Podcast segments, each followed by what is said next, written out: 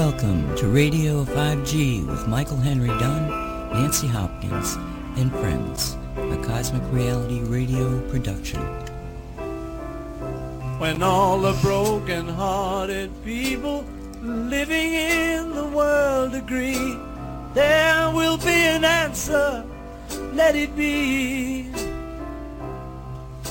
For though they may be parted, there is still a chance that they will see. There will be an answer, let it be. Oh, let it be. And hello there, we are live. Yeah, hello there, everybody. Welcome to Radio 5G. This is Michael Henry Dunn, and that was the voice of uh, Nancy Hopkins. Hey, morning, Nancy. How you doing? Doing very well, yourself? Uh, I'm good. Yeah, yeah. Uh, up here in the Mystic Valley in Crestone, Colorado, and uh, so much going on here. And I was talking to you just a couple of minutes ago. You know, we just have a brief pre-show chat, and we've got uh, a really cool audio to share with you from uh, Judy Mikovits and and Nancy. Uh, you let me know that oh, you know Judy is so credible and so um, deep in her background that sometimes just the bleak reality of what we're all seeing, what we're all going through, can be kind of discouraging. But you tell me this one uh, has actually got some good news. Is that right? Yes, very much so. Now, for those that don't know, um, the doctor was working with Fauci back decades ago in um, the uh, HIV AIDS situation.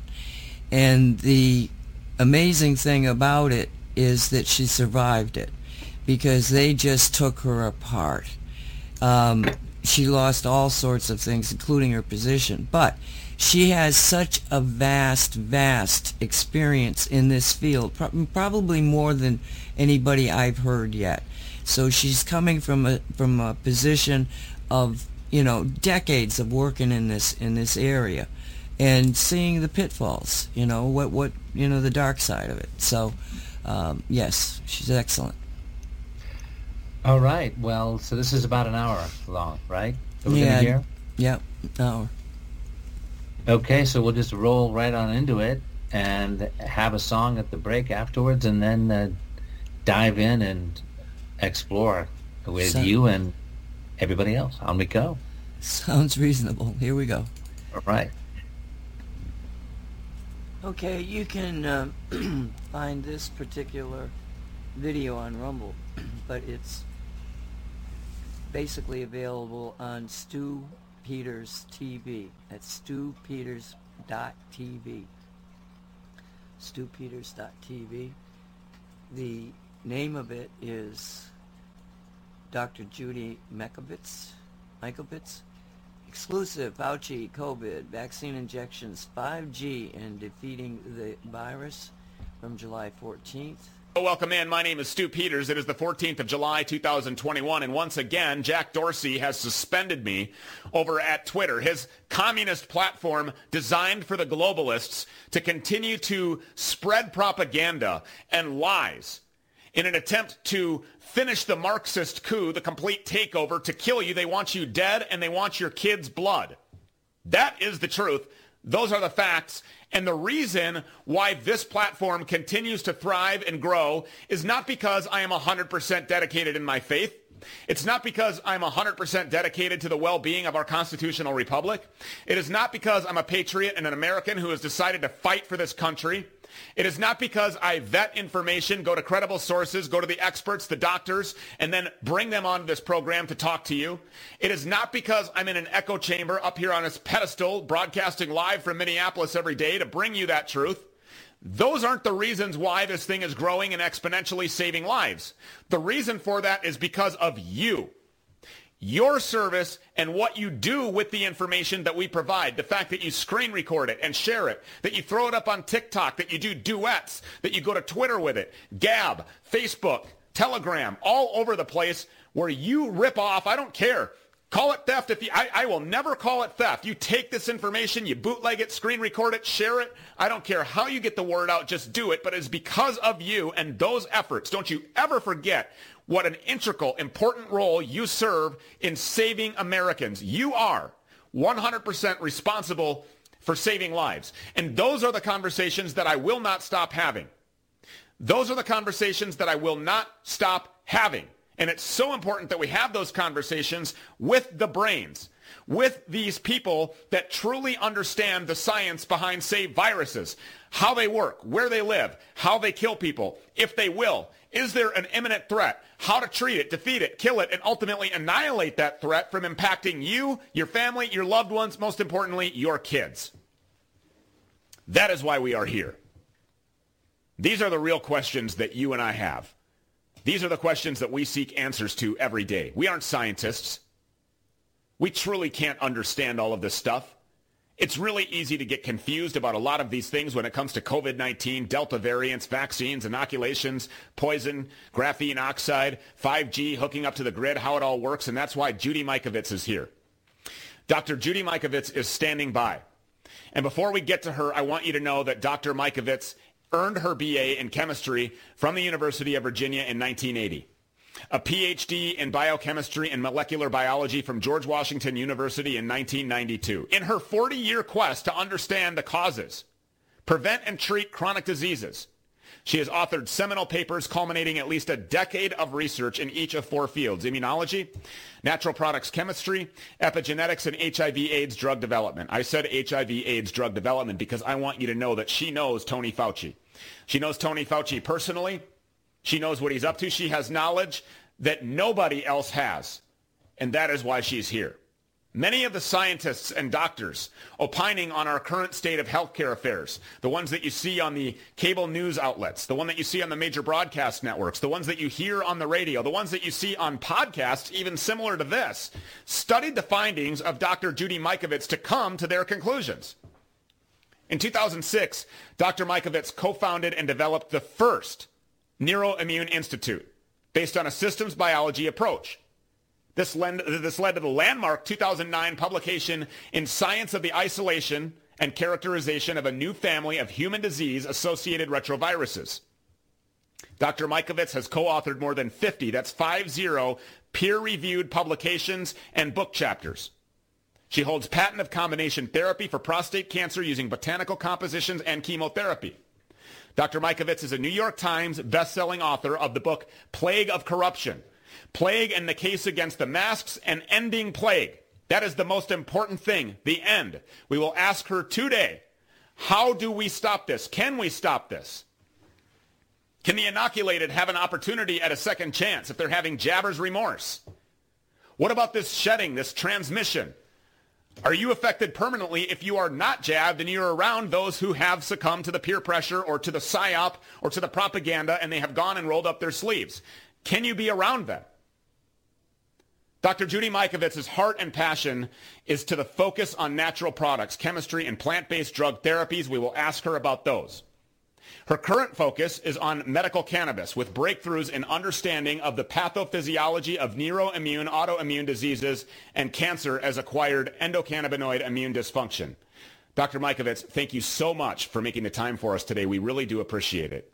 Well, great job, Stew, and I appreciate your patience in postponing a few days. Um, we actually were finishing, and I literally finished at six in the morning, the final edits of that last book, Ending Plague, because it talks about our 40-year experience and how we never have to go through another one of these pandemics because all the botanicals, all the plant treatments, the cannabis, the type 1 interferons, the natural therapies that combined with can, you know, even pharmaceutical drugs, low dose can heal all of this. And, and I, I appreciate the opportunity to come and talk about those solutions. Well, today. those writings are certainly more important than this program. So I want you to focus all of your attention there.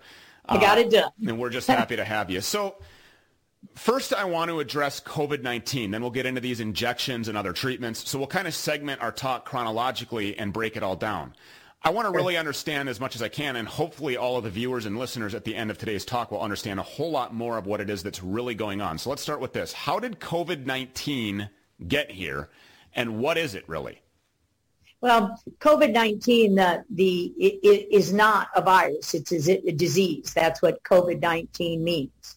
The, um, the authorities um, rapidly assigned SARS-CoV-2 that non-novel. It's not a novel coronavirus, and this is all the work of Dr. David Martin um, and um, and and and and just the phylogenetics of the viruses. The reason they call it SARS coronavirus 2, COV2, um, is because it's highly 97% similar to the severe acute respiratory syndrome virus that also was actually um, manufactured or created in laboratories back in 2002 and 3. So this is not a novel virus. And it, and it got here um, plain and simply um, through laboratory sharing of infected monkey cell lines. It's also not a human virus. That means it's never been isolated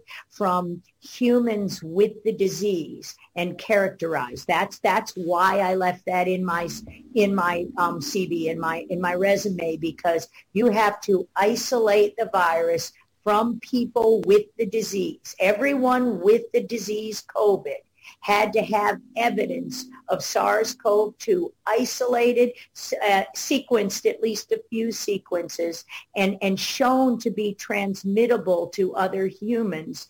And those other humans get those that disease called COVID.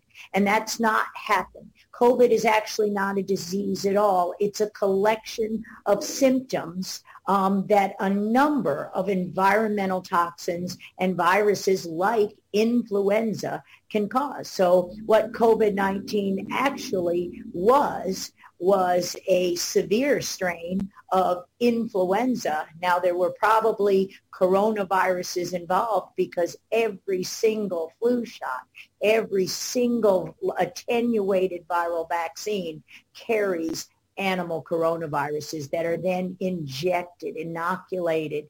Um, so this is not infection by spreading the way we've been lied to. It's infection by injection. So the shots being called vaccines, if I'm hearing you right, are the reason for the real spread of this these symptoms. Correct. The flu vaccines in the beginning, and we were reporting in the beginning a paper that came out by a, a, a researcher named Greg Wolff. It was a large, what's called a meta-analysis across thousands of people in the military who we all know are heavily vaccinated and required to get flu vaccines every year.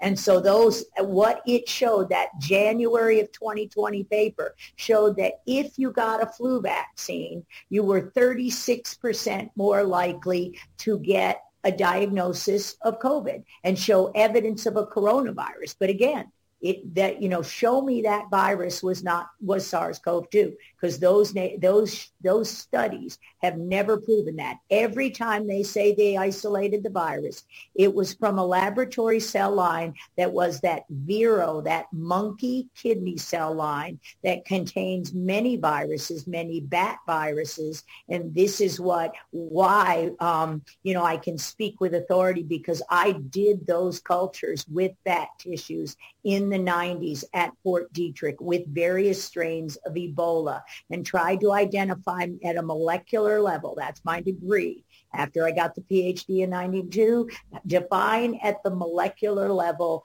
the, the, the disease-causing strains versus the non-disease-causing strains. And those were the ones that created that inflammatory cytokine storm. And you can, and you can show, now they're calling them variants, not strains, but there are dozens of variants. So yes, the thing things, things that are in the case of the flu vaccines, those vaccines are spreading and shedding um, attenuated. They're weakened viruses, but if you have a weakened immune system, you will spread that weakened virus. And the sick, it can what we call recombine. It can go back and become a deadlier virus by combining with other viruses in that in that preparation. And there are many other viruses, even your own viruses that are activated because you're sick and you've turned on the flame, the inflammatory cytokine storm. And we're going to get to these shots, this inoculation that's being called vaccines. Coming up in a few minutes. Going back to the original, remember back in January when it was all over our legacy news, so-called state-controlled media is what they are, they're propagandists, that this thing was breaking out in China. It was going into Europe. It was starting to spread. Uh, the panic started to be instilled. I immediately pointed it out. I said they're going to politicize the heck out of this thing with the upcoming elections. There's no question about it. Nancy Pelosi is going to run with this. It was proven to be true. Uh, Anthony Fauci immediately began opining on this stuff. And if you remember, uh, the way the chronological events is that, you know, he was warning people, originally saying, hey, we don't need to wear masks. He has since gone full-blown mask on this thing. I think he's wearing five or 6,000 of them on his lying face right now. Um, but the speculation that this came out of this Wuhan lab that Fauci invested in, um, that he invested taxpayer dollars in, the NIH funds this lab, we were called tinfoil hats. That is now proven true. What hand, being that you have interactions with this man. I mean, throughout your professional career, you have had dealings with Anthony Fauci, whether personal or not, I'm not quite sure, but you were deeply involved in the HIV AIDS deal. So can you unequivocally say that Fauci is behind this COVID-19 fear control of virus? Yes, I can. And I've supported that with data in, in you know, across all, all of our books. And, and our book Ending Plague, which should come out in a month or so, um, will will provide even more evidence that it goes all the way back to the AIDS epidemic and when he first took control of the NIAID in 1984. So he thought this up, or stole it, or hijacked it, and he's like a kid on the playground with a squirt gun, ineffective albeit, running around intentionally trying to get people infected. Uh, correct. And remember, it's not an it. There are dozens of variants in those cell lines.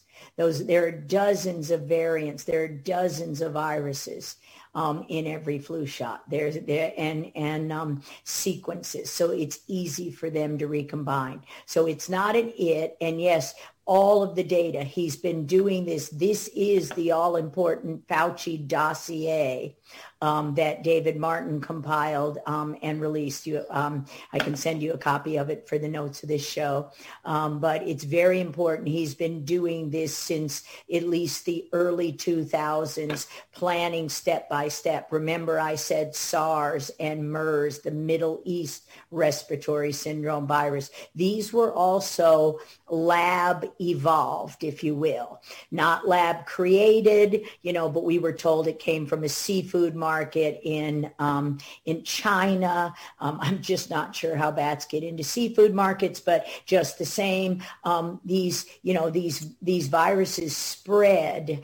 Um, they must live in a living host, and and these are cell lines. The the manufacturing facilities, the manufacturing plants is a you know plants as in um, the like a manufacturing plant, and um, uh, it's a it's a you grow up a cell line that you will grow in a two milliliter vial that is cryo frozen preserved at minus 70 and you and those cells they're like 2 million cells per vial up to like even 10 billion cells per vial. And then you grow them in a fermenter in in a media that also contains cow blood or horse blood in some cases not necessarily with the coronaviruses you grow them up in large fermenters so there you have cow viruses we some of those vaccines like J&J are grown in aborted fetal tissue cell lines, some called WI38. The one for the COVID vaccines is um, the PER cell line that came from in 1985. So that cell line's been used in the lab to culture various viruses and study um, disease. And every time you want to grow those viruses, you grow them in the cell line. So they are right in 2015 in that Nature paper that I first discussed on Joshua Phillips' Epoch Times show, April 8th of 2020, right there in the material methods of the paper, it shows um, that the cell line came from Fort Detrick's USAMRIID, U.S. Army Research Institute of Infectious Disease, biosafety level 4 facility, and it was shipped to Wuhan, China, and paid for by Tony Fauci, when in 2015, those types of studies were illegal. So yes, we can march all the way in since the early 2000s and even as early as 1999, um, which is when the NIH vaccine program was started with the admission by then NIH director Harold Varmus that when you do xenotransplantation, and I'll break down that word for you in a minute, when you do xenotransplantation, you risk that a dormant virus, that a virus that isn't even noticed by another animal like a dog or a chicken or, or a monkey, um, then transmits in that needle, in that syringe, in that um, heart transplant, uh, um, and and is and then can cause disease, can recombine and new strains and new variants in immune compromised people. So what is xenotransplantation? Xeno, xeno is the word meaning foreign. I, I, uh, xeno means foreign. Transplantation, anytime you put foreign tissue into another species, that xenotransplantation. So every blood transfusion and every vaccine that is an injection is a xenotransplantation. And, and right there in slides and in our book and, and as we've been presenting the data over years, right then in 1999, then NIH Director Harold Varmus showed or and, and said we have to be very careful. We recognize the risk of doing xenotransplantation in, in patients like HIV AIDS patients, in people like cancer patients. The risk is in the immune compromise that you can create um, literally uh, new strains of deadly viruses. You know, when we do the work in the laboratory the, to understand them, as I did in the 90s, the idea was we knew there was a strain of Ebola that called the Reston strain that was not pathogenic. And then we knew that the Ebola strain Zaire was highly pathogenic. So the question is, what is it? What are the sequences in the virus that make it highly pathogenic. And we, we understood what those were by the end of 1999. And, and we understand what they do is they elicit that inflammatory cytokine storm, that IL-6, IL-1, TNF, the, what gives you the fever, what gives you the chills, what gives you the headaches. And that's why you know that this vaccine is not a vaccine, this uh, mRNA surrounded by a synthetic lipid nanoparticle. That means it's a synthetic virus because viruses package in the host cell fat the RNA of the virus. Otherwise, our immune system would degrade it like a Pac-Man very quickly. So that's why they had to create, you, you remember from Dr. Malone, who discovered the mRNA vaccine technology, the trick wasn't the mRNA. The trick was, the invention was getting a synthetic um, fat particle that wouldn't break down, that's stabilized with polyethylene glycol, which 70% of America will have an allergic reaction because that is, and, and, and maybe an anaphylactic, a deadly one, because that's in a lot of makeup products and other things. So you can have allergic reactions if you're exposed. So, so this technology, these, these scientific truths have been known um, since the days of HIV AIDS. So you can absolutely not only implicate Tony Fauci, but people Tony Fauci has paid, like the Baric Lab, like um, like Ian Lipkin's lab in in Columbia, um, and and you know they they've done this for decades, and and um, and and we know that. The evidence is all there, and that's what um, Dr. Martin's um, dossier shows with respect to Moderna with respect to the people that have the patents. Moderna was not a vaccine company. They were a gene therapy or a chemotherapy company. Um, that is, you engineer cells to produce uh, certain proteins that they can't produce and thereby cure cancers and things. So these gene therapy vectors are the same vectors my colleagues and I have worked with in the lab um, to cure cancer and things for decades. It's when these technologies are used for evil and not good that we have a problem. And we're going to get into this, um, but running up against a break here, just real quick, real quickly answer. Can this be stopped? Absolutely. Okay, great. And we are back with Dr. Judy Mikovits. We are moving into these injections being called vaccines. There's an incessant push to get a needle in every arm. I've never seen anything like it. What are these shots? Why is there this push? We're going to get into that. But first, we went uh, live with Dr. Jane Ruby not too long ago. Uh, we talked about the findings of some Spanish researchers, this graphene oxide material that was confirmed to be in both the AstraZeneca and the Pfizer vaccines. Any truth to that? Uh, yes, absolutely. I I've looked and others have looked, and in, in those lots, it, it, in the lots of vaccines that she showed, um, yes, when you see those electron micrographs, um, you can see absolutely what it is and characterize it by the technologies because of the chain of custody was such that that couldn't have been put in those shots. Um, yes, there is truth to that, and clinically, it, you know, this is where we see some of the poison that doesn't make sense if it were an mRNA or the lipid nanoparticle causing the, the, the reactions or the responses. Okay. I mean, adverse reactions. So the inserts, pharmacist whistleblowers have been coming forward. The inserts in these things are completely blank. The only words on them is this page left intentionally blank. We have talked about at nauseum. You go open a bottle of Advil, you get, I mean, you have to get out your magnifying glass. All of the possible adverse events that could occur from just an Advil are listed on this tightly folded up piece of paper that expands to the size of an umbrella. Um, they're intentionally left blank. If somebody really wanted to know what's in them, because nobody does, what would you tell them? If somebody was considering this inoculation, well, what's in it? What would your answer be? Um, well, um, my answer would be I wouldn't consider the inoculation and, and I won't at all until we know what's in it. And they're intentionally left blank, in my opinion, because this is a, a large clinical trial.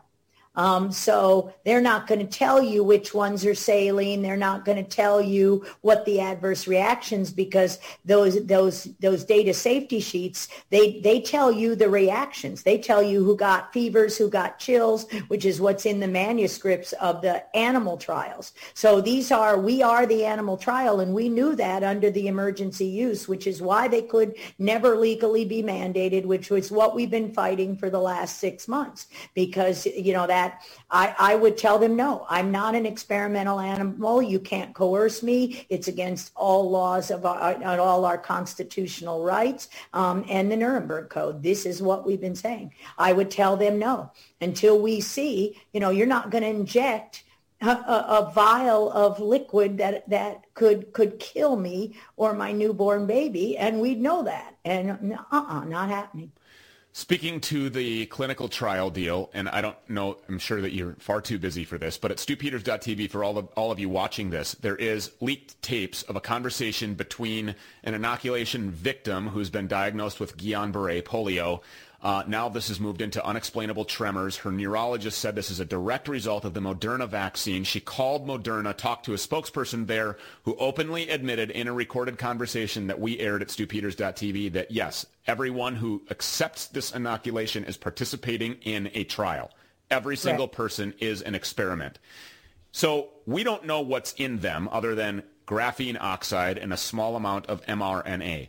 How do these things work? I mean, is this an intentional, is this a bioweapon intentionally being released to make people sick and kill them? Is this population control or am I a conspiracy theorist?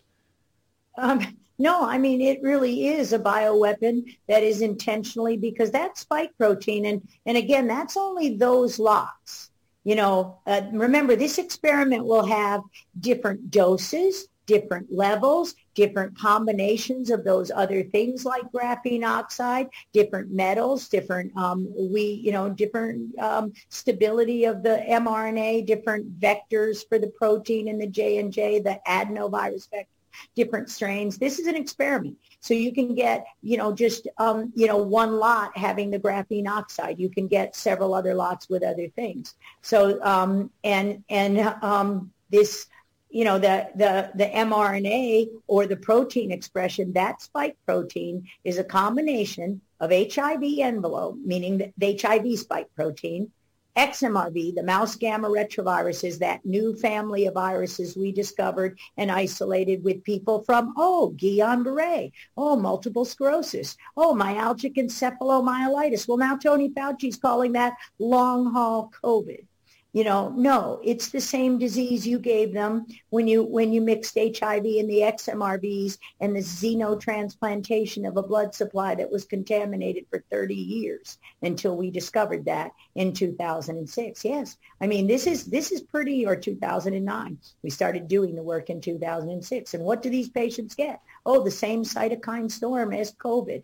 You know, this is this is weaponized, and and they know exactly, and they're experimenting on blacks they're experimenting on the military. They're experimenting on the heavily vaccinated. You know, we knew from the MMR, three RNA viruses, we knew that in, and this was 2002, we knew that if blacks, um, Hispanics, Native Americans, people of color got, got boys, got the MMR vaccine before they were three years old, they were two to four times more likely to get autism.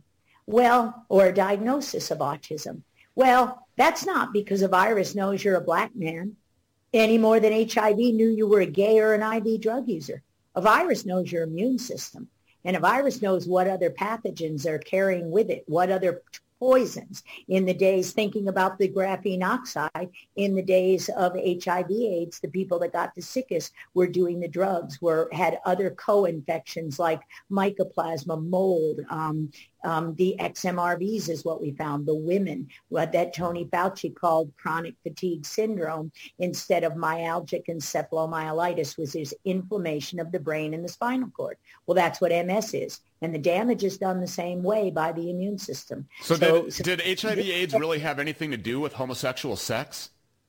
no, it was that was the first time that Tony Fauci and, and the the politicians decided to experiment on um, a vulnerable community, on a community that perhaps um, they wanted to eliminate in our country. Um, and, and that's the LGBTQ community. I mean, for me right now, I'm horrified that the LGBT community would stand up and anybody with an HIV infection or, or um, would, would ever trust them and get another shot. And black people. I mean, we have to remember that African Americans were the experimental laboratory animals for these people, for Tony Fauci, for these politicians. Joe Biden was there uh, at that time because I think he's been a senator, well, by his count, for 192 years, I think he said the other day, um, from the so, so-called presidential pulpit. Um, so when, they're, when you're talking about eliminating a certain person by experimenting or a group of people, you're talking about then gay people and black people. Now right. we are looking at this incessant push, constant advertising, YouTube videos, people singing songs, celebrities, the President of the United States, politicians everywhere. It's everywhere. You cannot go anywhere, Dr. Mikovits, without seeing this push for these jabs. Everybody, they want a needle in every single arm in the world.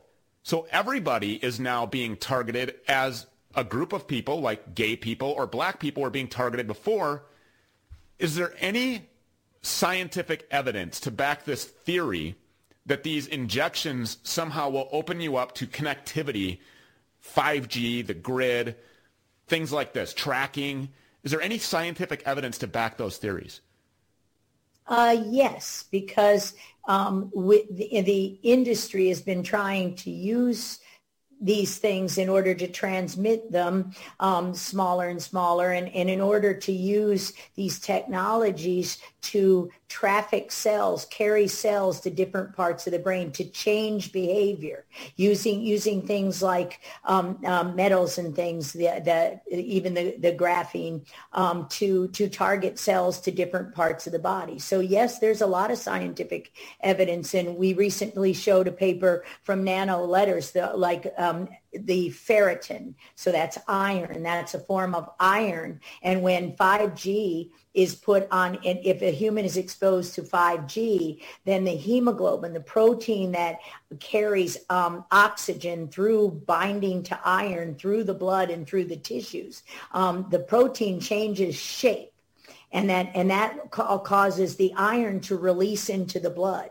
And when iron releases into the blood over 3,000 um, units, it's a danger fate signal, and it turns on the same cytokine storm as if it were a viral infection. And so there was always a problem with this technology because you couldn't get enough iron to traffic um, and, and, and have that magnetic effect. As, as my brother mentioned, um, you know, uh, I have trouble keeping two pieces of paper sticking to the fa- to the refrigerator. How are we seeing these things stick to people's arms? Well, there was a protein in a, in a genetic technology in an engineering paper that we found in 2019 that showed that if you put the sequences, if you engineered the sequences of this protein in an mRNA and ferritin for the message for ferritin that's in all of us in an mRNA, it would collapse like a viral particle and package enough iron to traffic it to the brain. So yes, the technology exists, and um, I mean, and it was always intended for good. But in one of the papers, it's let's control behavior, and they were able to control behavior. Um, um, you know, literally mesmerize people or whatever, get them to behave the way they want them to behave. So um, many. By things. the way, in, go, in speaking, in speaking about the um, in speaking about the, the medical racism that we just discussed, um, the, the, the attack, I encourage everybody to go to children'shealthdefense.org and look at a film that was released on March 10th of 2021. And, um, and it's called Medical Racism. And you will see every word we're seeing there is as recent as in the 90s, releasing four times the amount of, of MMR or, or other vaccines on children, black children in South Central LA, in the middle of LA, experimenting on them. This isn't just Tuskegee. Wow. Uh, you mentioned technology meant for good, weaponized against us in the wrong hands. Same thing with gain of function research. I mean, if you can find a virus, if you will, that will attack or penetrate a cancer cell and destroy it and blow it up, gain of function. I mean, that, that is what these things are meant to do. Um, and they've been hijacked as well. Uh, so being the most powerful or the richest man on the face of the planet with nobody else around makes no sense. Being able to control them seems to make more sense because now you've got all of these subservient people which is the ultimate goal of authoritarianism, the world, the new world order, the one world order, whatever you want to call it. It's you can give it a fancy name. It means absolute subservience from every global citizen to a particular group of elite people, and that is what's happening here. Um, our military is a great place to do this because now imagine if you can control the connectivity of an entire military, actually get them to think differently, and then turn on their own people to benefit you. That's extremely scary. Why this incessant push to get everybody inoculated? Um, there was a man that was on the show yesterday brought his child into a vaccine clinic. They were going to jab him regardless of uh, improper informed consent. There was no informed consent. Of course, you can't because we don't know what's in it. Uh, and then he was underage. He was 11 years old. Um, he wasn't registered. There were so many flaws. It was incredible, incredible exposure. Will these people, these evil people, continue to push this until they are inoculating in vitro? Where does it stop? Uh, it stops with us. It stops with we, the people, and every single individual. And that's, that's the simple solution. The simple solution to regaining our health for all time is not another inoculation ever until all of this is exposed and every single safety study and efficacy study with every combination of drug with every other vaccine is done. Those take decades. When you announced in my bio about the plant, the botanical combinations with, with chemotherapy for cancer, each one of those chemotherapies needs to be tested individually and in combination. We know of people giving the COVID vaccine at the same time as a meningitis shot or, a, or in planning to do it with a flu shot or Prevnar, the pneumonia shot. This will kill more people. And so this is this if we call that moratorium and every human being watching this show and every other show says no more, I'm, I'm going to take back my God-given and constitutionally protected right to breathe the air, to not have toxins shot into me, and to live in this country as our forefathers um, lost their lives for, then, then we win. And then we can go outside and take those natural products that we know, the type 1 interferons, um, all the, the, the treatments, the cures are all there. We know that. You don't hear of HIV from AIDS and HIV causing AIDS anymore.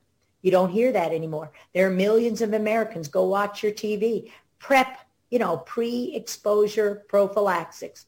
That's a vaccine. I'll take one in a pill. I'll take one in a nasal spray called type 1 interferon, low dose. I'll take hydroxychloroquine, which Tony Fauci himself called a vaccine. So we need to turn this around and first by saying no more. Where we will not. Um, we will not bow down. And when we do, we take back our country and we realize, you know, a love, a lack of um, a, a peace and health like we haven't seen in my lifetime if everybody stops with this phony, uh, disproven PCR test, if everybody stops consenting to any kind of testing, if everybody yeah. stops wearing a mask, if everybody refuses this injection, COVID-19, yeah, or any injection, any inoculation at all until this is exposed, um, COVID-19, Delta variants, which we're going to get into because we know that they don't exist, uh, this all goes away. Is that what you're saying? Everything. Absolutely. It goes away completely. Correct. And the people that have already been jabbed and the people we're going to talk about them in just a minute because we're running up against this hard break. And those are the people. There are a lot of people out here that have jabber's remorse. Uh, people that are watching this for the first time. They're being floored by something that was sent to them by Dr. David Martin, for example, or they're going to see this and they're being red pilled, if you want to call it that. The great awakening is happening. People are waking up. They're going to alternative media sources like this one because they want real information. Those people have remorse. People that are around those people are scared of what might be coming more with Dr. Judy Mikovits. In conversations like the one that we are having with the great Dr. Judy Mikovits, it really helps me psychologically because I feel less crazy. Validating all of the things that we've been thinking or feeling, the rumors that we've been hearing, the stuff that you're seeing on alternative media sources, the prints, the patents, you know, Dr. David Martin this, Tony Fauci that.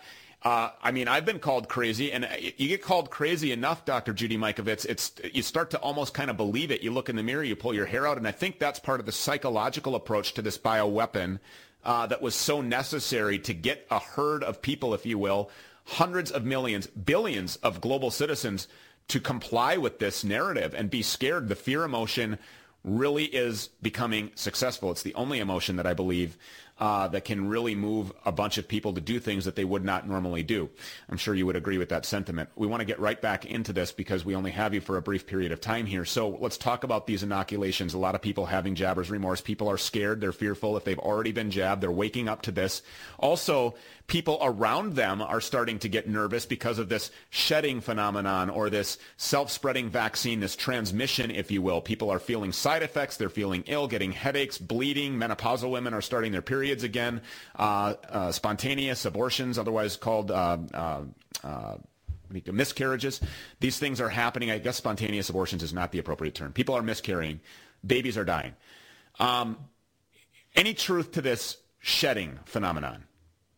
Yes, and as you said, you don't want to call it shedding because this is a synthetic virus, um, and it's smaller than a normal virus, so it's between 30 and 50 nanometers, and it's important. It, it, it can shed. It can go through the skin. It can go in every cell of the body because of the way it was made. It, uh, it's not restricted in, in the way normal viruses are. So yes, it can go through your skin. Yes, you can um, cough it on people like a normal virus. Um, yes, there and and we've seen the patients. I've experienced some of it myself. We have family members with cancer who, uh, when they go get their treatments in the hospital, the you know the nurses and doctors are all vaccinated. That's that's um, medical malpractice. Uh, because they, these people, these patients are vulnerable and they are transmitting it to them, and we're seeing fluid in the lungs, and and we're seeing people diagnose it. Oh, you got COVID. No, you don't have COVID. You got vaccine COVID. You got V COVID because that's what the vaccine was. The injection of the spike protein, the ex- injection of the disease causing part of the virus. And so when, and you can test that. You can test that with a PCR that will show you the only thing you get on that PCR is the spike protein. If you don't find the rest of the virus, the gag or the, or the structural proteins of the virus, you got it from the vaccine. So do that test for us and we'll know. But the, the good news is you treat it and protect yourself with all the things that you would for the natural infection. And so it's it's not a death sentence, but what we all need to do is take back our immune systems and our own health and, and get our immune systems healthy and strong. So somebody who's been inoculated, they're quote fully vaccinated. They've had both Pfizer. Uh, they did it, you know, within three weeks of each other. They're going, "Oh my God, please, Lord Savior, save me! This is horrible. I'm going to die." Do they have hope? Can they uh, can they recover from this? Number one, and then number two, those of us who are around people who have been jabbed, we're feeling these side effects. Are those permanent? Are we getting sick? Are we getting hooked up to 5G? Are we accepting these things into our DNA, into our bloodstream? Is it a permanent thing, or can we also be fixed?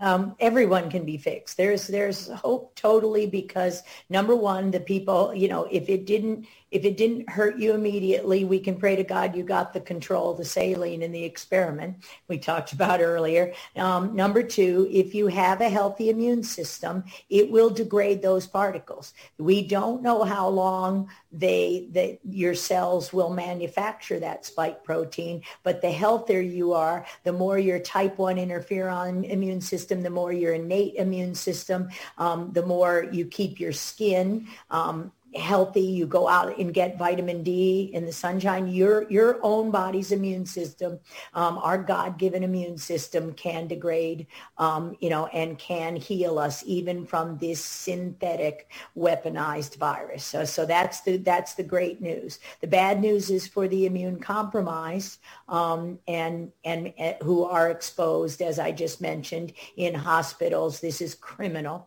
um, and it's always been criminal. It's not just the COVID COVID shot. You know, back the last five years, we've seen the, the worst flu ever or the nurses and doctors. It's criminal to force nurses and doctors to get vaccines.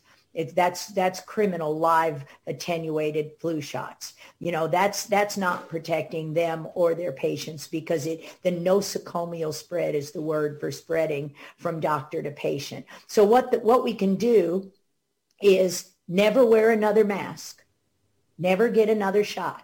So remember what, um, what we were told. The vaccinated, the fully vaccinated can take off their masks. So everyone in this country, in this world, hearing my voice, take off the mask. Do not compromise your immune system. Do not make yourself sick. Um, give yourself all the strength. And then nobody is living in fear or hate because everybody feels everybody's vaccinated. Do not be fearful. Do not be um, afraid of other people. Don't be angry at them. Don't not touch them. Hug them. You'll get a natural immunity. You'll get an exposure as grandparents used to to chickenpox. So grandparents used to, um, my husband's 83, he's never had shingles. Now we see shingles in, in 10-year-olds because of the failure of the chickenpox vaccine to produce lifelong immunity. So just to be clear, you're saying for unvaccinated people or people who have not I, I, keep calling it vaccinated. See, this is the propaganda working here. Right. People who have taken the inoculation and versus people who haven't.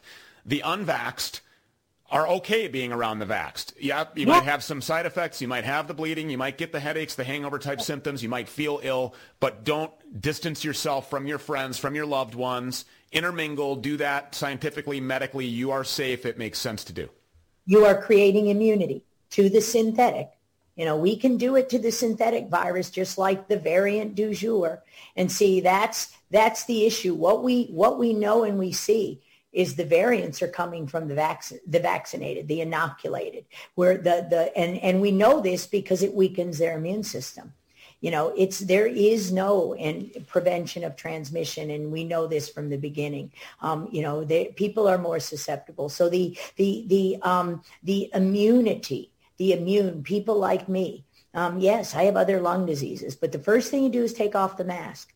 The second thing you do is keep your immune system strong. If you experience any symptoms, do what you would do um, if you were going to experience um, uh, to prevent SARS-CoV-2 infection or influenza infection. Take hydroxychloroquine. Take prophylactically ivermectin. Take um, low-dose interferon sprays. Um, take N-acetylcysteine. Take healthy glutathione, glycine. Um, there's a product called Proimmune, which is a powder of the building blocks of the amino acids, glycine, uh, glutamate, and, and, and L-cysteine, which make up our glutathione. That's your antioxidant.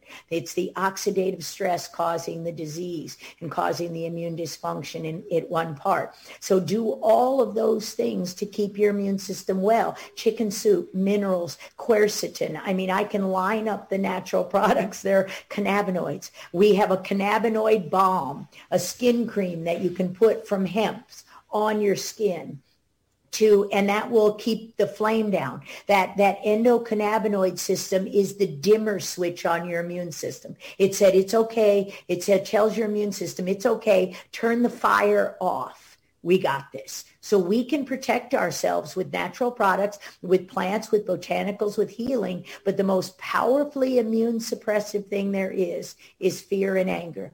So imagine if tomorrow you walked outside and you never saw another mask then you're not going to look around and say, oh, who's vaccinated? Well, I can, I can confidently say my hydroxychloroquine, my interferon, my my ivermectin, my supplements that I took in the morning make me immune. So I can confidently say, yes, I'm, I'm, I'm not only vaccinated, I'm immune and and that's that's all we need. And and and yes i may get sick but i do the same thing. Go to bed get rest chicken soup melatonin um, is a great one. Get good sleep. Turn off the 5g do not eat gmo but vaccines are genetically modified organisms. So is your food. Get real food real healthy food. And and you'll be well there have been thousands of questions in my Telegram and prior to my suspension on Twitter when I said that I was going to have you here today. The majority of them, tell her to tell us what's going on with these pine needles. Um, I think that there was some rhetoric coming from you about this these this pine needle tea concoction or whatever. Is that still on the table or is that no? Have you? No, I, I didn't say pine needles. I talked about a synthetic, a hundred year old essential medicine, a synthetic drug made by Bayer Monsanto called Suramin. And Suramin is a is a synthetic drug, um, but it's known to stop the expression of retroviruses, the viruses, and, and this syncytin gene would be turned off, your own, your own gamma retrovirus. So it would stop the syncytin in the spike protein, probably the most deadly part of that spike protein next to the ACE2 receptor binding domain. So it would turn that off, that expression off, in, and, and that would stop things like the premature menopause because this gene is expressed, our own gamma retrovirus given by God is what syncytin are fused cells, so they stick together. So you can stop the clotting disorders and things like that with the drug Suramin. Well, you know I'm the most heavily censored person probably um, in the planet. And so the minute I said that, um, and I did it on purpose because Bayer took the drug away. There was a double-blind placebo-controlled study in 2015 in autism based on our retrovirus hypothesis contributing to the disease, and um, and it worked. And so, um, and Bayer, but Bayer took the drug away from everybody. In, when I did work in cancer and AIDS, when you do a cl- clinical trial that works that well, you stop the trial and give the drug to everybody. Everybody. They stopped the trial and took the drug away from anybody, everybody. So just for fun, um, I set it out there on Jason Shurka's show and then, then the Academy for the Divine. I said the word Suramin. The next day, somebody said, put juxtaposed into that conversation pine needles. Now, and the Suramin does not come from pine needles, but there are terpenes. That's a class of chemicals where we get turpentine. you know that'll that'll stop a lot of toxins and pathogens, but it's also very toxic. Um, so you know, yes. Um, so all of a sudden, everybody's running everywhere to get turpentine, Yeah. and serpent is not does pine needles pine needle tea. Doesn't come from there doesn't mean there's not benefit but i knew that the people at the top that i was talking to were listening. What i wanted to do was make sure that everybody knows just like ivermectin in the criminal part of our fda and that who these are who essential medicines. Give it make them available at pennies to the dollar, just like hydroxychloroquine. The fraud and the criminal activity goes very, very deep. Very, very deep. And the FDA has been involved in it since HIV AIDS. And this is the subject of the movie, The Dallas Buyers Club. All the people that we played- grow up being taught are there for us to protect us are the very ones that are trying to kill us. They want us dead. Correct. um, so no so to no to pine needles. Okay. Um, I'm removing yeah. my security detail from the pine trees that I have on my property now. Then I thought they were going to be so valuable. I was going to thought these things. Well, this is this is my retirement plan. Uh, these pine needles are going to be so great. Um, so th- let me understand that because I'm I'm a layperson. I'm not a scientist. I'm not a doctor, and I'm a people's bullhorn. I'm I'm trying to get answers for for uh, everybody that I walk alongside every day. The heroes, the patriots that want freedom in our country. So this lipid nanoparticle, which is composed of toxic graphene, we have now found is the transporter for the mRNA. So that's that, that's the train going down the tracks or the truck going down the road. So because it's a nanoparticle, it can go anywhere and essentially into anything. And the mRNA forces the body's billions of cells to produce this toxic spike protein. The spike proteins in the billions are what are causing the disease, the illness, the fatigue, the clots, etc. Correct. So what exactly do these other prophylactics or these other treatments that you're talking about, what can they do? In other words, what is the mechanism of action of any of these things um, on these manufactured spikes? Well, they what the what the uh, the mechanism action of the spikes is to cause that inflammatory um, that that flame. It's to burn out your own tissues. It's like throwing gasoline on a fire.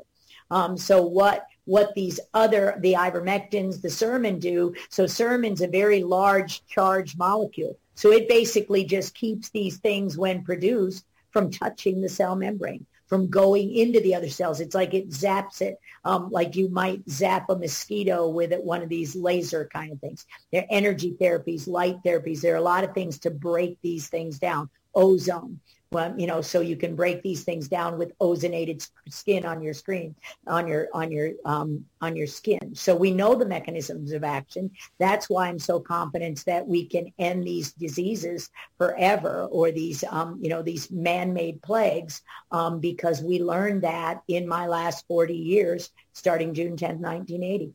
That's I made type one interferons. It was the if if you find I happen to have the the magazine, it was the magic bullet for for cancer.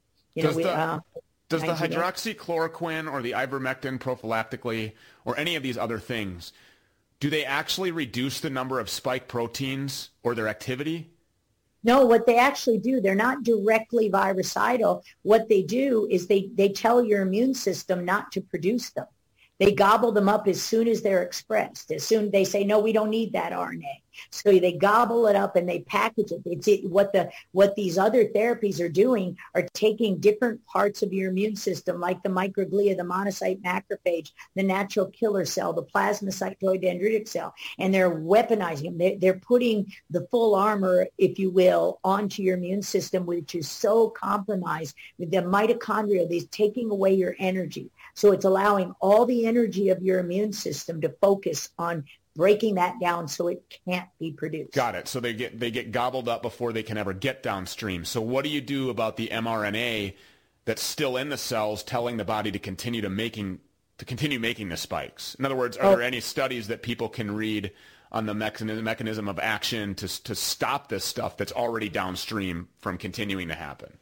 Oh, sure. mRNA. Anytime you have messenger RNA, DNA, DNA outside the nucleus, messenger or any kind of RNA outside the cell membrane, in your fluid, in your interstitial fluid, in your blood, that's a danger signal. That's a pathogen-associated molecular pattern. And there are hundreds of immune responses that gobble that right up. You don't have to worry about that. Now, what you have to worry about is what you just said, mRNA inside the cell, because that's going to change the regulation, the expression of your genes. We, we learned that more than 95% of the messenger RNA that is produced in our cells is regulatory. It changes the expression of your genes. And so that that has to be dealt with. And and that's actually and you can do that. That's a mechanism, one of those decades of um, the epigenetics that I worked on is something called DNA methylation.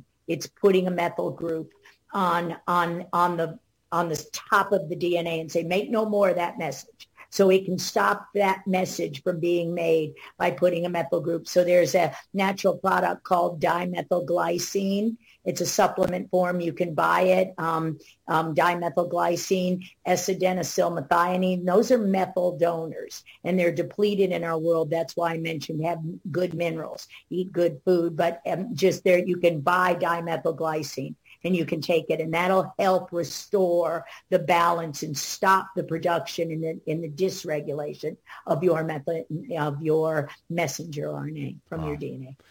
God bless you. Um, as you know, they're in my ear here. We're up against a hard break. Uh, what did you not get out in about 60 seconds? Is there anything that we left out out here that you wanted to make sure that we addressed today? Oh, Most- absolutely not. The first thing is do no more. No more masks, no more shots, no more tests of any kind. And, and, and we'll all live and we'll get our country back. Wonderful. Uh, God bless you for everything and, and for the book. Uh, congratulations on that. I can't imagine what kind of hard work that must be that you have had to endure sleepless nights. Um, true patriot, and you're very brave. I, I am really, I am really hopeful that all of the people that we've talked about today will soon be held accountable. I really do. I, I this evil is just so widespread and so deep, and this corruption. And if you think about everybody that's pushing these things, who has all been impacted? The corporations behind this, the money, where it comes from. It's just absolutely sick.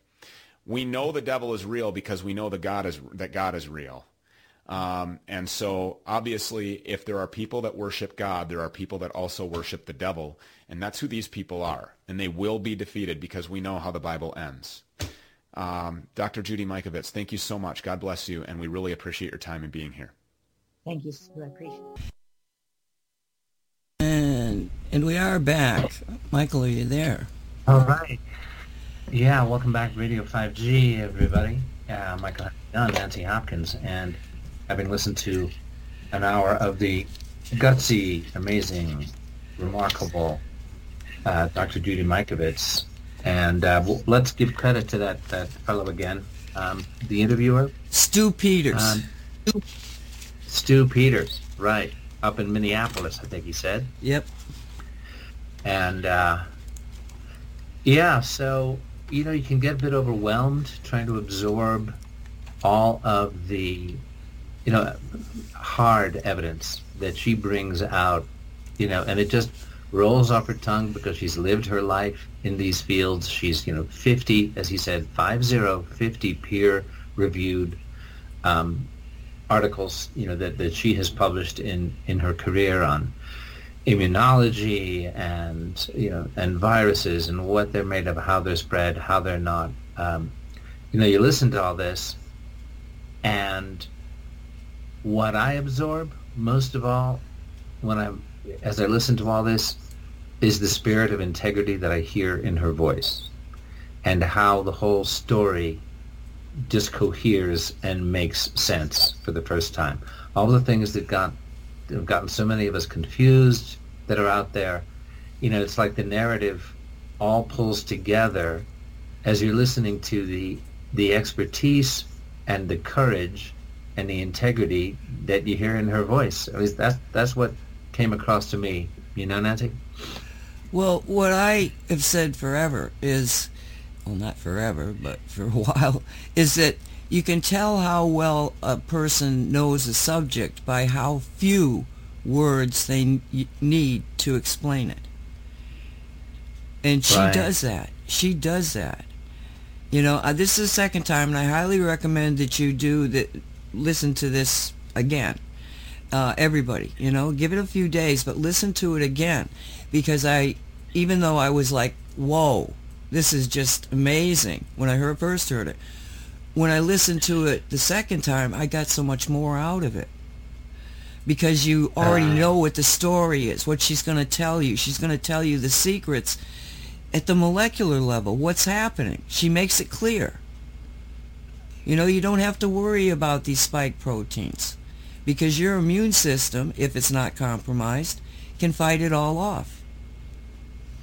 There's not a problem. Yeah, and that If you've got if you've Yeah, got the problem with the iron buildup in the blood, and now what that happens is that, okay, so you've disconnected the iron from the blood. That's why people seemingly couldn't breathe because they weren't getting Yeah. the oxygen attachment to the blood because of the iron.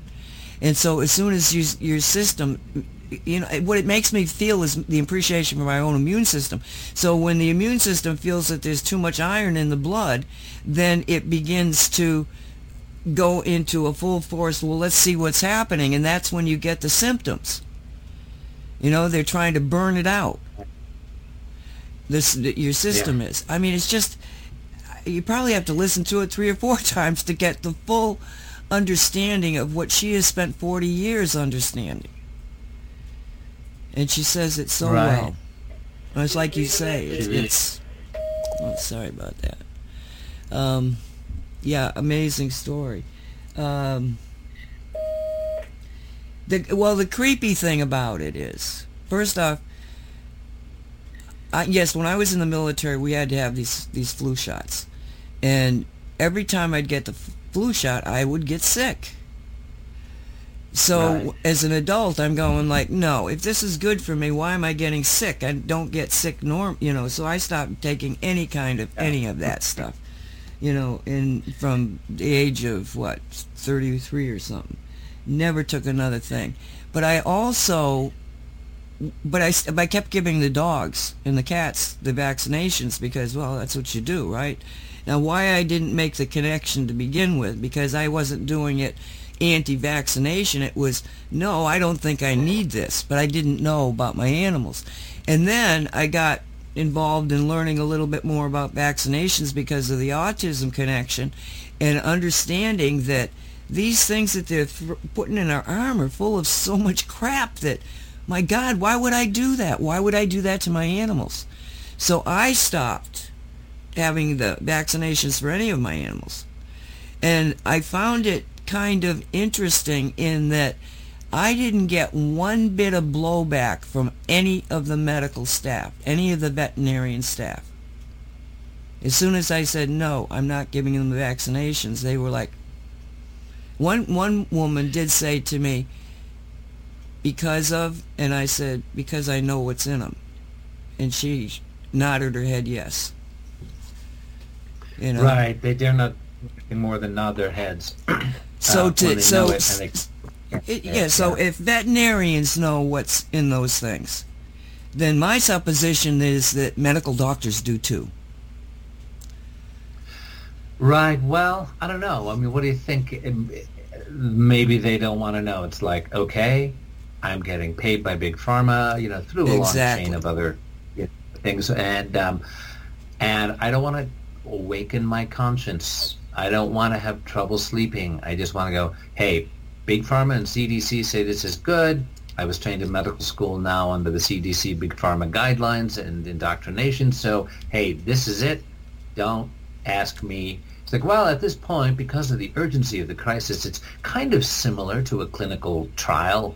Well, that's not kind of. It's it's what they used to do testing on animals. Instead, they're testing us.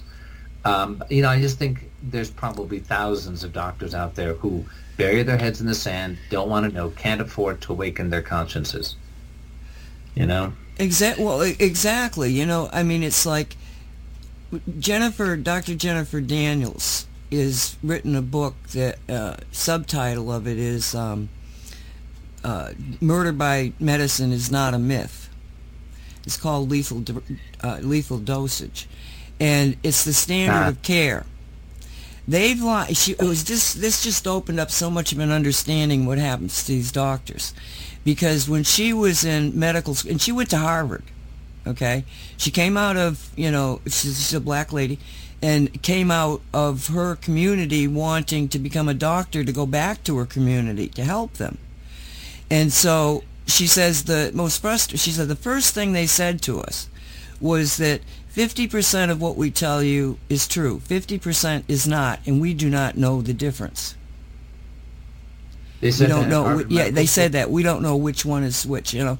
So she knew from the get-go. I mean, you know, sometimes the the universe have somebody tell you some set, tell some but one person something and then you know it becomes a critical for many many others but they understand at the university level at least harvard when she was there that no we really it's a crapshoot we really don't know what we're doing and so as she would go I- y- go ahead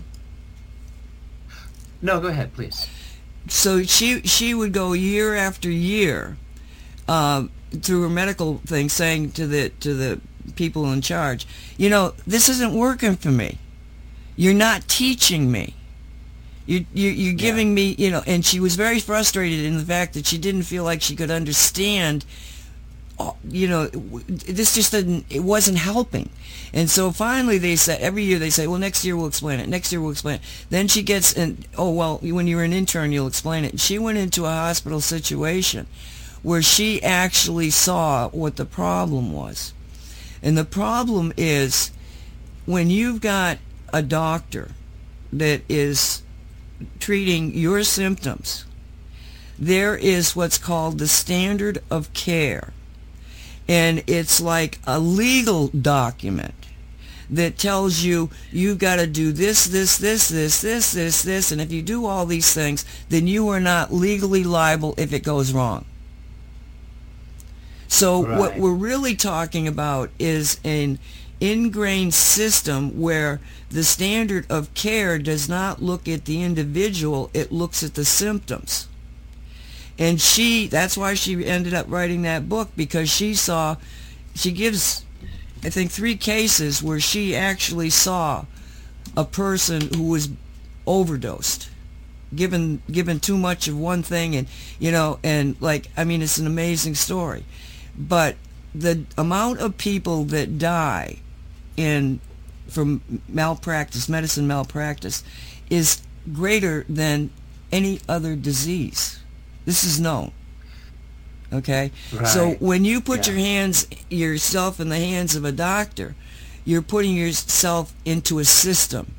That doctor is very limited by what they can do. Because let's say that the, that somebody says oh my god i think we're seeing a, a bad reaction to something instead of immediately stopping the treatment to figure out what's happening they persist in the standard of care and it kills the patient. It's because they don't want the legal ramifications.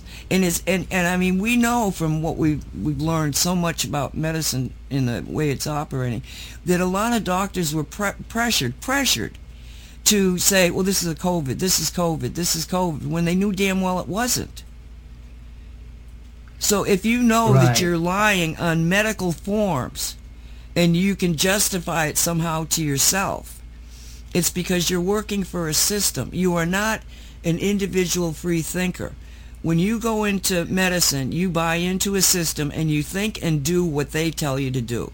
So we see, if we analyze, we take back the onion, layers of onion, we see that the problem is, is that the brain, the mind control, has already been instilled in our education, in our medicine. They're trying it now in the military. They're, they've done it to the schools from, you know, kindergarten on up. So the last group of people to be put into a controlled environment are us.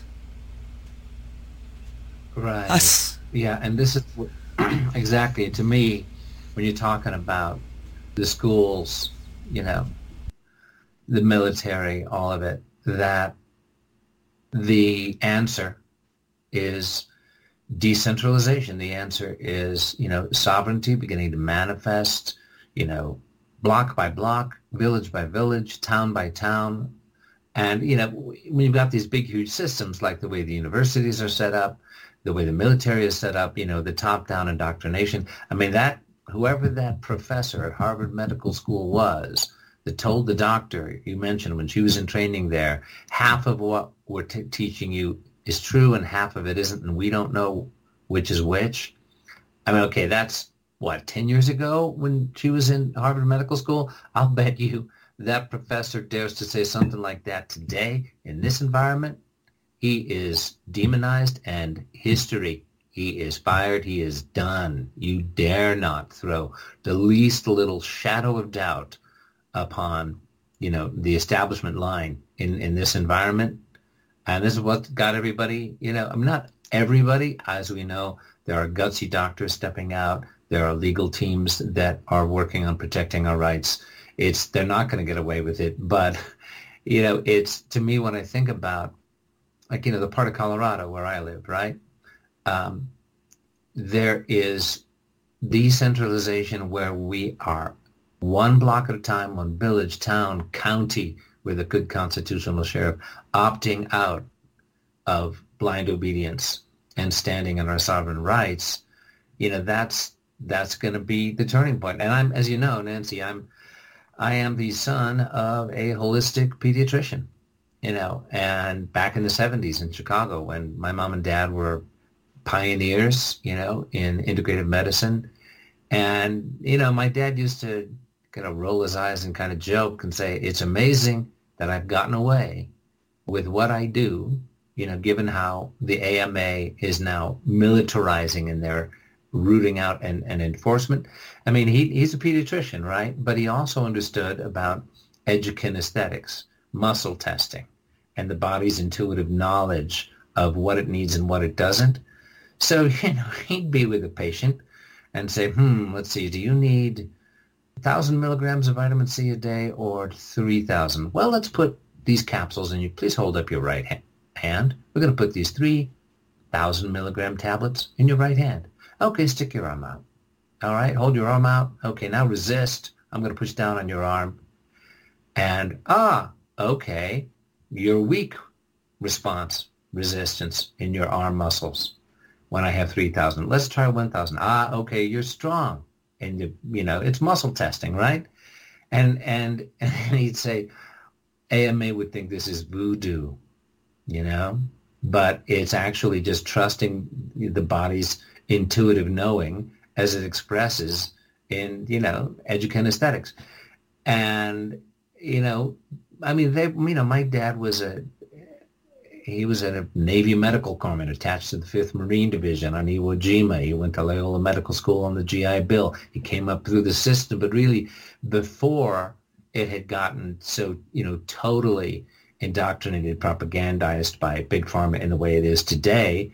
And my dad chose to become a pediatrician because he said, I want to, I want to get people living healthy from the time they're kids. I don't want some broken down middle-aged guy coming to me, you know, month after month saying, hey, fix me, doc. You still smoking? Yeah. You still drinking? Yeah. You still eating nothing but rich steaks and mashed potatoes? Yeah. Uh, but fix me, doc, fix me. No, he wanted, you know, to address the cause, holistic, right? Which is kind of what we're doing here. You know, I mean, it's not about symptoms. We know what the underlying cause is. And it's energetic, it's vibrational, it's spiritual it's um you know it's a spiritual war going on, and I've seldom been more encouraged than I have been just by uh, listening to Dr. Judy Mikovits today. Yes, uh, she, you know she brings in excuse me, she brings into the picture the look at the human being is very very powerful. The immune system, muscle testing is freaky. You go, why would that work? It works. It's been around for hundreds of years probably, maybe thousands. It works.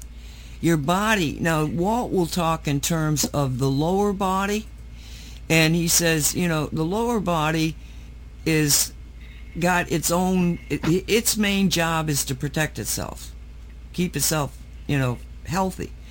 And yet we underestimate what that lower body is capable of doing if it was detached from, let's say, your higher body. your metaphysical body. Let's say there was a detachment. Well, this happens very often when people are about to die, you know, sometimes days, sometimes longer than that. The higher self says, well, I'm not going to stick around for this and leaves. And so the you uh, interacting with that person, you still think you, you know it's the same person. It's not. And he says a lot of times you can see a change in their eyes. But the fact is, is that even detached from the soul, the lower body can keep going. And that that is one of those things that um, D- Dr. Mikovits would not have probably really looked at is the the amount of reports that have come in about people being detached from their souls after they get the vaccination that like there's there's some kind of a, a system that's almost blocking that soul connection. And uh, right. Yeah. Like the most chilling thing i've heard yeah. yet.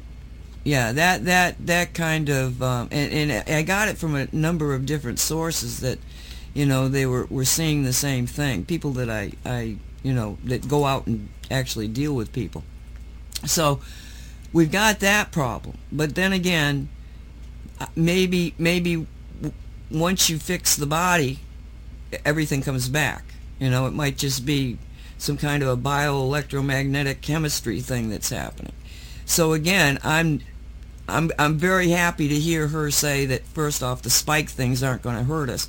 You know, when they started talking about that shedding thing, um, and I'm, we listened to quite a few doctors on it, and they were really kind of terrified.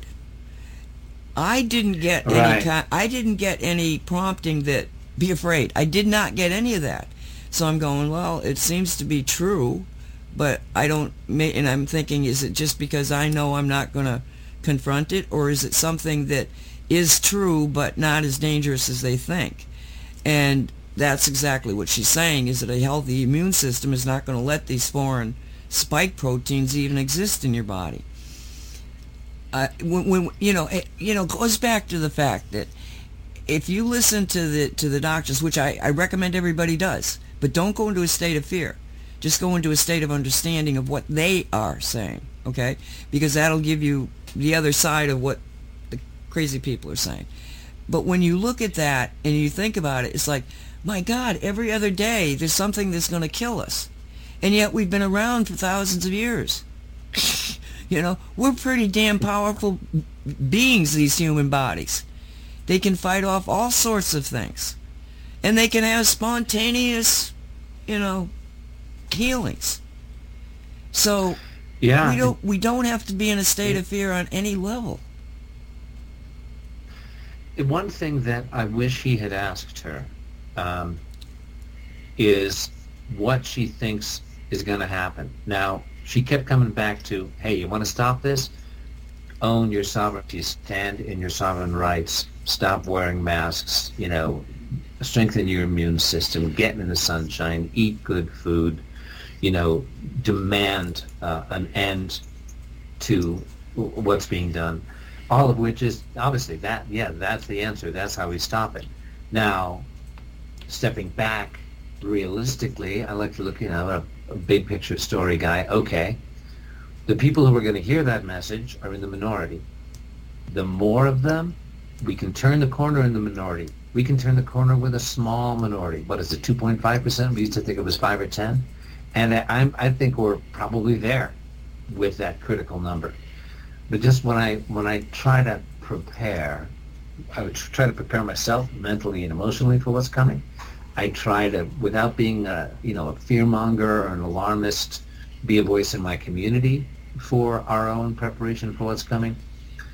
Like, all right, she didn't address what she thinks is likely to happen given how many millions of people have taken the jab.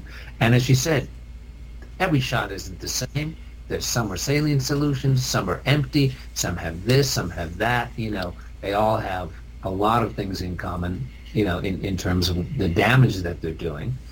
But, you know, we've been talking about, okay, come the fall, flu season kicks back in. They're going to be pushing the Delta variant propaganda. They're going to be telling you that the non-vaccinated people, and they're already saying this in mainstream, the non-vaccinated people are factories for the Delta variant. This is the story that's being pushed now, right? To increase the fear and, and demonization around those of us who choose not to take this poison. So, you know, how many people are going to respond to a message like Dr. Judy Mikovits? More and more, but there will be millions and probably a majority of those who have received the jabs who will not. So just being realistic, trying to look at the big picture, what's the toll going to be? What is the cost going to be?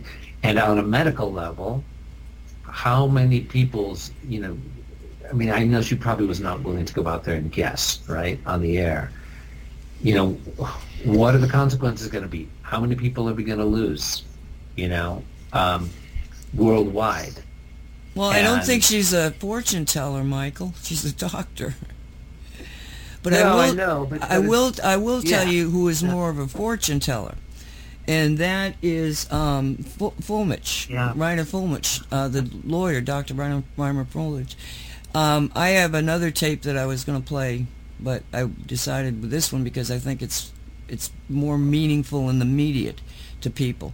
Um, but he gets into a, a lot of very interesting uh, concepts concerning the legal situation, but also, and legal situation is is that it's the PCR tests to begin with. That those things are all phony. That there was no pandemic until the tests came out. Then all these tests are saying there's all these positives. And then they were talking about asymptomatic. Well, you go into a doctor's office and you say, and the doctor says, what's your symptoms? And then you say, oh, I'm asymptomatic. I don't have any. The doctor's going to ask you to leave. Okay, so this is just stupid. So when you, but but that was dri- driving the fear. And there's people that are asymptomatic, and so they're they're they're a threat. You know, everybody's a threat. But what's happening Right. is that you've got okay a lot of medical doctors that um, are coming around, understanding it. Uh, Fauci himself was on in front of the uh, uh, hearing yesterday, and Rand Paul, Doctor Rand Paul, um, took him to lunch. He kept saying to him, you know, did you fund the um, oh uh, gain of function? Did you? Yeah. Did you? Did and Fauci was, I mean, he lost it. He was telling Burping. telling the doctor that you know he didn't know what he was talking about, and and you know he said, and I, I'm going to tell you again, if you lie to a congressional committee, it's five years in prison. Said it to him. And still, Fauci Wow. would not admit that they had funded, and this has absolutely been proven that that well, I mean, there's emails, there's all sorts of things. So you know, Fauci is still being touted as wonderful by the other guys, but this is coming out, in, and he's gonna be he's gonna be the fall guy. So when you start losing the God figure that people have out there, you know, they've got. T-shirts with Fauci, the uh, looking like the Pope. You know, I mean, like nutcases. And when they find Yeah. out what this man has really been doing and what he's about, well, then you're going to have a change from you know that point. point, and that's it, it. Can't it can't not happen. You know, they're already the mainstream media has got to look at it, and you got the doctors, and especially you know the one we just heard who made it simple and gave us the antidote. Stop playing their game. You know, take your chips and leave the game. Don't be bothered with it because if you leave it, it's gone. It's just enough people. And Fuellmich is really interesting in that he, first off, is saying that they have to, uh, in order in order to make a change, we have to give somebody an alternative. And he said the alternative from world global control is regionalism. And so th- they, as, you know, not just lawyers, but as human beings, are looking at massive changes in the way we perceive ourselves. But it goes back, just like you're saying, you know, all government is local. And so from the top echelon of the, the legal profession that is act, they are actually got court cases. they've um, won one in Germany, and of course the poor judge was, you know, computer was taken, his phone was taken, he was put under all sorts of stress, but he had a great criminal lawyer, and, and it didn't go very far. But that's the kind of stuff they're going to be doing. And he said that, yes, the judicial uh, systems throughout the world are compromised. He said, but not everybody is compromised, one. And two, the more that we can get in front of them through the judicial system, the facts through the judicial system, the more other judges are going to try to get off the ship before it sinks. They don't want to be the last person there. So they're going to come over. And he, he says, we, we, we're going to win because we can't not win. We have to win. This is yeah. the end game, you know? And when you see people of that stature understanding that it is a, a, a big game, and he's willing to say, you know, we've got, and he's ticking off, you know, the, the judicial system, the uh, political systems, the, the medical system, you know, the met, pharmaceutical, uh, ticking off. He said, the one thing that people keep kind of overlooking is the spiritual, the spiritual side of life and he said, we are becoming more spiritual. So I guess this goes back to the thing that, you know, it got to get really bad before you get really good. Yeah. It's got to get really bad. Yeah. Right. And, and it is. Yeah. It's the wake up call. It's, you know, okay, you, you won't listen to the voice of your own intuition or all of the, you know, amazing men and women down the ages who have brought the spiritual truth okay, you want to learn the hard way? Here it comes. You know, um, when I when I think about this, what you're sharing here about, okay, the judicial system's compromised, the media is compromised, big pharma is compromised. How do we win against this? And that all it takes is for the perception to begin to change such that the fence sitters the doctors with a conscience, you know, the judges with a conscience, who also get scared, get their self-preservation kicking in and going, oh crap, I might actually have chosen the wrong horse in this race. But I'm not so totally compromised. I think I might just actually see if I can. Maybe I'll just let this case go through. And this goes back to, you know, when when Dr. Judy was saying here in this program she said, you know, don't take another jab or anything until all of this has been exposed and people held accountable. And because of my five years in a movement to help create an enforceable new International Court of Human Rights that was legitimate and enforceable, not just some nice, you know, international tribunal that's raising awareness and, you know, calling Bush and Cheney and, you know, Clinton, whomever criminals, but an international court that could seize assets and have people put in prison. You know, I spent five years on that, and that, that the question always came, okay, none of this changes if there isn't accountability, if there isn't consequences, if these people don't get scared. Until, you know, as long as they've got impunity, they can just do this and nothing happens. You're not going to appeal to their consciences. You're not going to have like all kinds of people, you know, million people marching in London until, you know, the corrupt elite are looking at their billions of dollars being seized and are looking at perp walks in cufflinks, you know, in, in handcuffs and, and ankle bracelets, they, they're not going to change.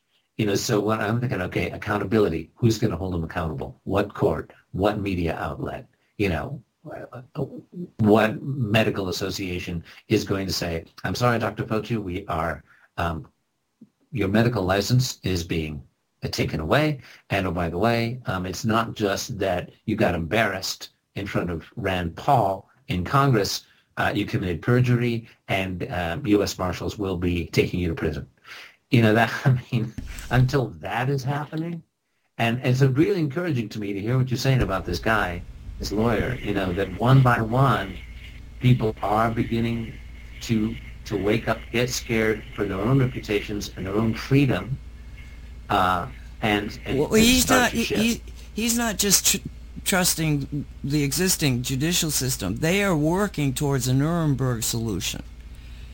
They absolutely understand that, you know, yes, right now we're going country by country, but we understand that this is so big and it's it's such a my word octopus of organization that it's likely going to take an international court uh, of the stature of the Nuremberg court.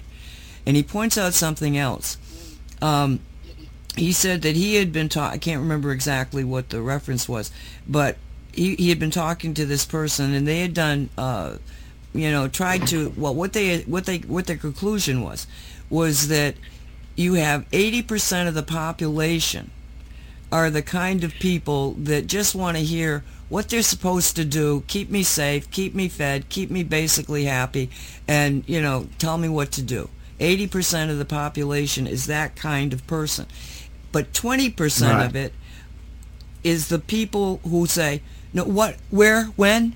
I, I want to understand, please. I, I, you know, trying to find out things. That those are the people that are aware, that are awake, that have a mind that is wanting to learn, wanting to expand in knowledge. He said 20%. He said the people that are doing this crap to us, it's only 2%. I think we can win. Yeah, that's the best news yet to me. You know, when when I was involved in the movement to found a new International Court of Human Rights, the strategy we adopted, you know, there's something, there's these tribunals out there who, you know, put somebody on trial with no jurisdiction, no enforceability, and it's, you know, like Bush was labeled a, a, war criminal by some international tribunal. Well, you know, okay, there's no enforceability, nothing's going to happen. So the strategy was to create um, an intergovernmental organization, which the UN is, that's all they are, they're an IGO, not an NGO, non-governmental, intergovernmental, uh, uh, you know, a league of nations. There's a number of them, you know, besides the UN. And to just case by case, low level, enforceable, low profile cases to build up a record of hey, this is according to international norms of, of, of trial. Yeah, and I'm not a lawyer. I was a spokesperson. I was taking, you know, advice and being schooled by international lawyers. That building up a record of enforceability, of correct jurisdiction, fast-track enforcement of judgments, seizure of assets. It's not, you know, you come out of the gate trying to arrest, you know, Obama, Clinton, Bush, Cheney, whomever. Uh, you, you're just, and suddenly you are a part of the accepted international courts, and suddenly, and you get some nations coming on board your IGO, your intergovernmental organization, saying, yeah, we will agree to abide by the jurisdiction of your court. You are according to international norms, right? All good. And then once you've got, you know, a few of those people willing to accept your jurisdiction, then, because the, you know, the point we would make in interviews, and I was on Kerry Cassidy with this, what you know, with Project Camelot, where you know the question came up, okay, well you're not going to come in with your court and have your first case be somebody like you know Bush or Cheney or you know whomever, um, and how can you ever expect to seize assets in the U.S. with a judgment from your court? Well, we don't need to. We can, you know, we could actually, not we, such a court, if it had come into existence, could find countries willing to have assets seized belonging to those parties, you know, U.S. embassy assets, international um, corporation assets belonging to, you know, an individual who had been held accountable. And so all you need is the same principle your friend is talking about here, starting to see, oh, holy crap, they've got 40 different small non-aligned nations who are now willing to abide by the judgment of that court, this is beginning to look something like Nuremberg. Of course, Nuremberg, as you know from being a military person, Nancy, I mean, Nuremberg could only happen because the Allies had their armies all over Western Europe. You know, it was like, okay, history is being told by the winners here, and you war criminals are going on trial because we've got our armies all over Western Europe. And we don't have the armies to put all over these, you know, cabal countries, cabal-dominated countries right now. It's it's got to be something else. What do you think well, uh, yes, there has to be military, militia, us. That's that's the right. key to it. Is that we have to take over every single local government. And when I say us and I say take over, the think, people that think, the people that, are, that, that use common sense, they have got to come together and take over the governmental apparatus in every local, every regional, every state, federation, every national. That, that is what has to happen. The policing has to come from huma- humanity. And this, Right, I think, you- I think is the spiritual battle. Is that, Right, you go ahead. I'm sorry, Give me for interrupting. I'm just doing the safety thing here with your with the language. You know, when you say take over, we're talking about you know sovereign participation, democracy in action. We're not talking about you know violent military, except where we're protecting innocent life with lethal force. Is justified. I'm talking about politi- politics and taking over. Take away from the Republicans or the Democrats. Take away from anybody who is not dedicated to a spiritual evolution. The spiritual people, Amen. the people, the people that uh, have come into their own being, their own understanding, and those people are standing up all over the world. I guarantee you that there's probably every school board in the nation will be drastically changed as soon as they get to a point where they can throw those off and bring other people in. It's not to say that they won't get similar problems because they don't have the truly spiritual awakened people, but when you get spiritually awakened people in charge, you have a spiritual revolution. And no no my feeling is we're too powerful to wage war. We just have to stand up and say good enough of that. Yeah, there's there's you know so many more of us than there are of them. Twenty Can I say percent compared to two percent. I think we can win. Oh yeah, we can and we will. We are. And, you know, Because we're always- remember, we're talking about 80% of the people want to be told what to do. Okay? And that's the problem, is that the spiritual awakened people, okay, have not been talking to the 80%. Why? Well, because the school systems have them, the television has them, the social, you know, interactions have them. They're con- they're being controlled by enormous forces that seem like, you know, im- impossible to overcome. No. No, because all we have to do is the same thing that they want us to do. Look it. We're not going to explain all of this to you, but we're going to show you that this is the better way. Okay? As soon as you can, I said from the beginning of 5G, you got to give these politicians an excuse to do the right thing. It's the same Right. scenario here. We have to be able to get to their minds. And the fact that, okay, you know, the Biden and crew have openly come, now, these are weird things, have openly come out and said that they're in collusion with all of the, the social media to get rid of the people that are causing people to die because of misinformation. Well, I guarantee you Right. Dr. Judy is on that list. She's probably on the top. Sure.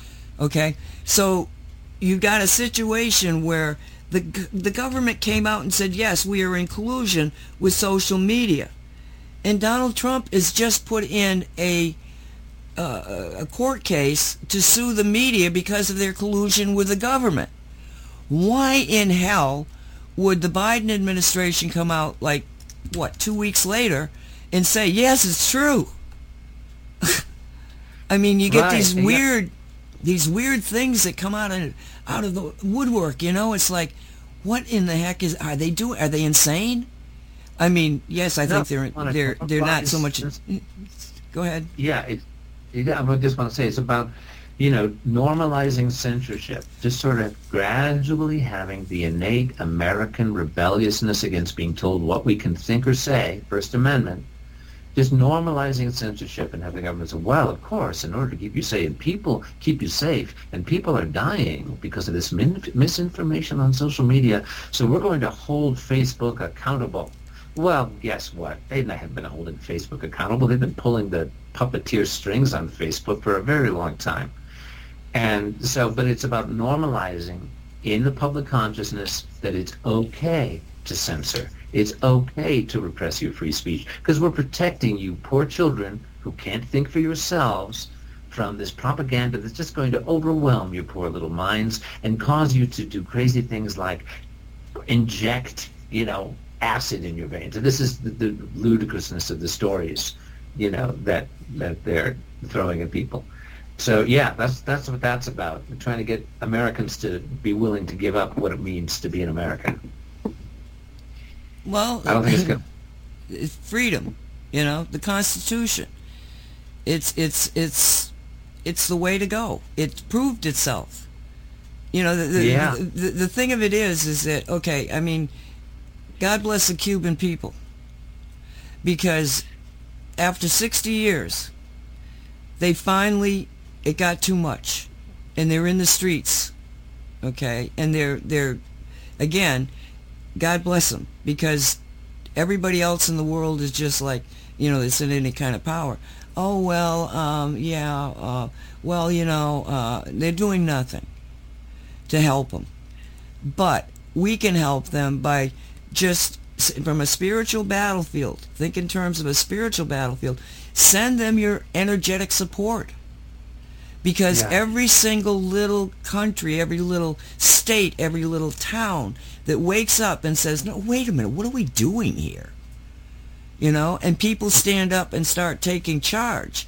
It's got to come from the grassroots, because if if we say da da da da and then we take over, the same thing is going to happen that happens all the time.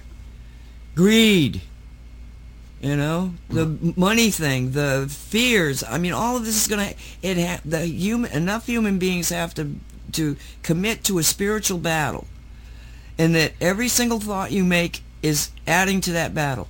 Why do i do these radio programs? We know. Because i want to influence the collective consciousness of humanity each and every one of you by your thoughts does that.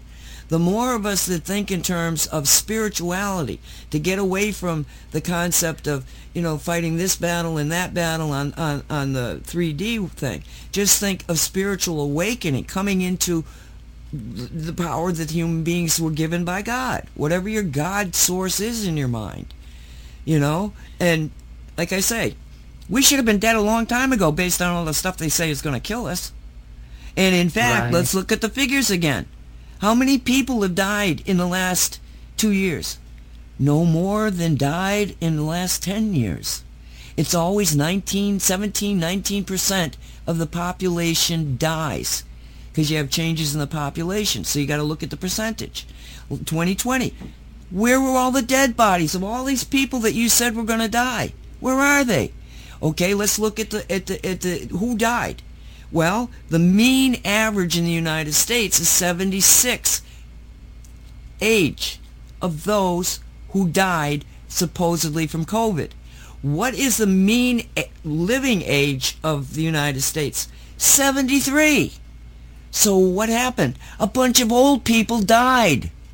They do it every year. Where Right, are so the bodies? And we've lost an additional half million people, and that's false. We have not lost an additional half million Americans. It's really not true. You know, CDC's own statistics will tell you. And the excuse they trot out is, oh, well, the masks kept the flu deaths down. The masks kept this down and that down. And so, okay, yeah, that seems like a pretty crude theory. But, you know, when you talk about the gradual awakening and the signs, you know, looking for the signs, okay, like I went and booked an Airbnb in Los Angeles about a month ago. Okay, okay, uh, I'm going to be in there for a few days, uh, see what kind of place. Oh, okay, I'll go for the West San Fernando Valley. That'll be, you know, away from the crowd. And then, and so I book it. I send a message to the host, and the host gets back to me with a question, have you been vaccinated? Right? And I'm going, oh, geez. You know, so here we go. I'm not even going to be able to book a frickin' Airbnb without running into this pressure. But get this. I get back to the lady, and she says, because if you've been vaccinated, I don't want you in my house. I thought, yes, I have picked the right Airbnb. Well done. yeah, so we had a lovely time. Uh, yeah, so that's happening. You know, I mean, um, and I'm I'm encouraged. You know, it's um, and unfortunately, it's going to be the impact of the cost of the deaths, of the you know the injuries, which are mounting daily.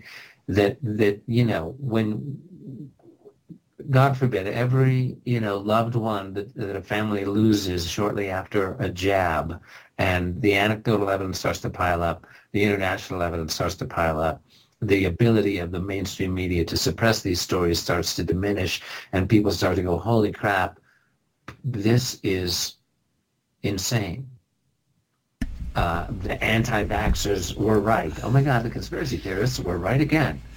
You know, Um, that that's take the damn it's going to take the lost lives, and I it breaks my heart to say it, but that's what's happening. You know, it's it's tragic. people people die people die we as judy just said you know there are ways of counteracting all this. Okay? It's just we, we can't we we have we have to worry about our own selves not even our family or our friends. We can't get lost in the losses because it's just it's not it's gonna that it's it's part of drawing drama and part of drawing us our attention away from just becoming spiritual warriors and i i have to point this out too. You keep seeing the hand of god in everything uh, you know seriously. Once you begin to look at this as a spiritual battle. And one of the um, more blatant things was that lightning strike that hit the um, floyd artwork on a building. Did you hear about that? No, Oh yeah, this is this is just like what, you know. Um, okay, so you got I don't remember what city it was in, but it's on a side of a building. These uh, George Floyd portraits and paintings, you know, the graffiti came up all over the place. So it's on the side of a building, and it's in the middle between two other uh, graffiti presentations. Okay, so two other things are there. It's in the middle on this wall. And the Doppler radi- radar actually saw, saw the lightning strike. So this isn't just somebody saying, I think I got hit with lightning. Um, because there was somebody that thought, saw it happen. I think it was lightning. It hit the, the mural, and boom, that part of the building just, all the paint, all, everything came off. Okay? Just, Oh. just the George Floyd thing. So you get, you know, you get these like in your faces, is this, who did that, you know? And then these crazy people from uh, Texas that are Democrats that get on the plane to fly out of out of Texas so they don't have to vote in a special uh, session of the legislator leg- legislative body of the Texans to at the state level to um, pass this voting law that, that is not Jim Crow. It's it's really better than it was. I mean, it's just like nuts. But they didn't want to vote on it. So they tried to filibuster, and then they decided, 60 of them, to get on a plane and fly into Washington, D.C. So they do this so that they don't have to vote. Well, that special session cost a million and a half to set up. So they just burnt a million and a half of the Texans' uh, money, right? They're still on salary. So they go and they fly in a private plane that I have not heard exactly who paid for that plane. Private plane, and they have selfies in this one plane. And as they're taking the selfies, you see that nobody in the plane has any masks on.